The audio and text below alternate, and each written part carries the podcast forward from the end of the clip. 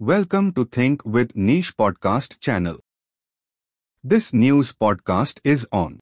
Delhi-based entrepreneur wins 1 million pound Earthshot prize. Indian startup Takachar won the Earthshot prize of this year at the Met Gala that took place on 17th October. The Earthshot prize is a way to recognize the voices that are providing long-term solutions to our environment crisis.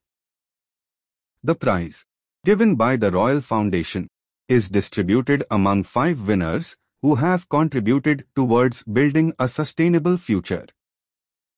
This year too, the prize was given to five, including Vidyut Mohan who is the founder of the startup Takachar. Takachar is an eco-friendly startup that works to convert crop residues into sellable bioproduct using eco-friendly methods. The startup has been working continuously to come up with ways to recycle residual waste and turn it into a bioproduct without causing any further pollution. It is for this reason that Vidyut Mohan was awarded. Vidyut was amongst the two Indians that were nominated for the award. The other nominee was a 14-year-old Tamil Nadu school girl called Vinisha Umashankar. She built a solar-powered iron cart that got international recognition. Vidyut shared the prize with four other winners from around the globe.